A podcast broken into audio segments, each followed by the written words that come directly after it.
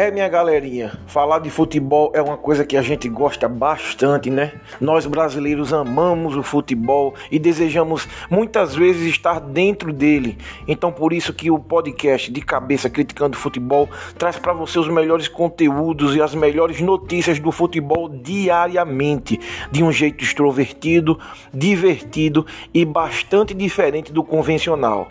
Cola com a gente, nos ouça e participe sempre conosco.